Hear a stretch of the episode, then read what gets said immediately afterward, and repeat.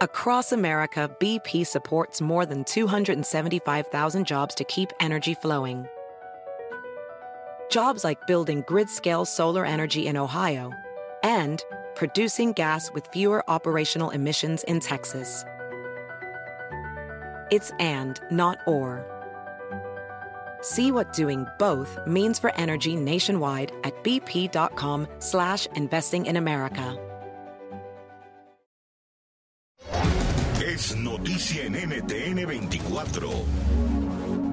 Hola, soy Moisés Naim y usted está escuchando una parte de mi programa de televisión.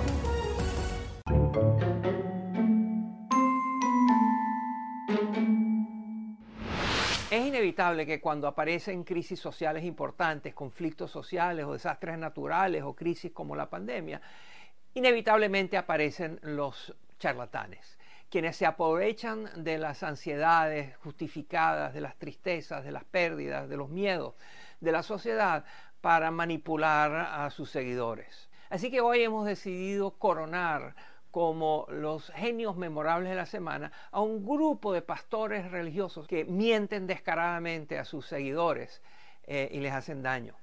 Miren. En marzo de 2020, Colombia se encontraba bajo una cuarentena nacional y con el desempleo en alza. Pero los líderes de la iglesia Ríos de Vida pensaron que era el momento ideal para pedirle dinero a los miembros de su parroquia.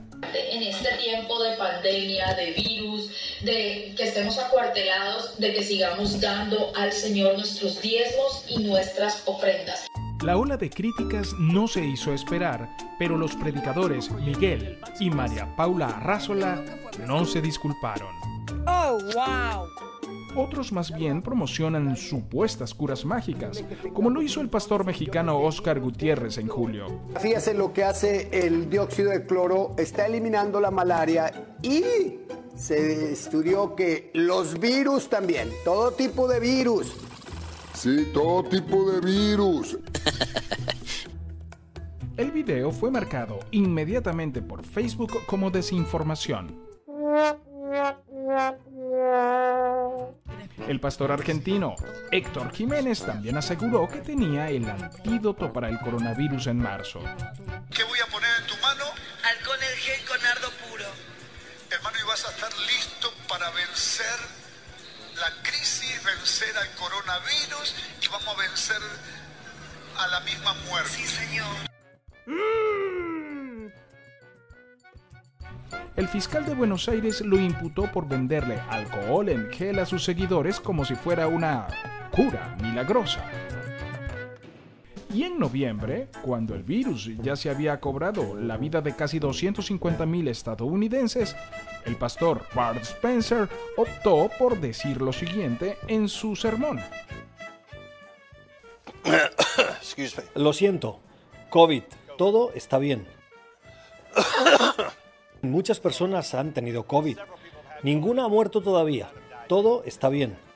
Posteriormente, Spencer alegó que contrajo el virus. Esperemos que haya aprendido a ponerse el cubrebocas.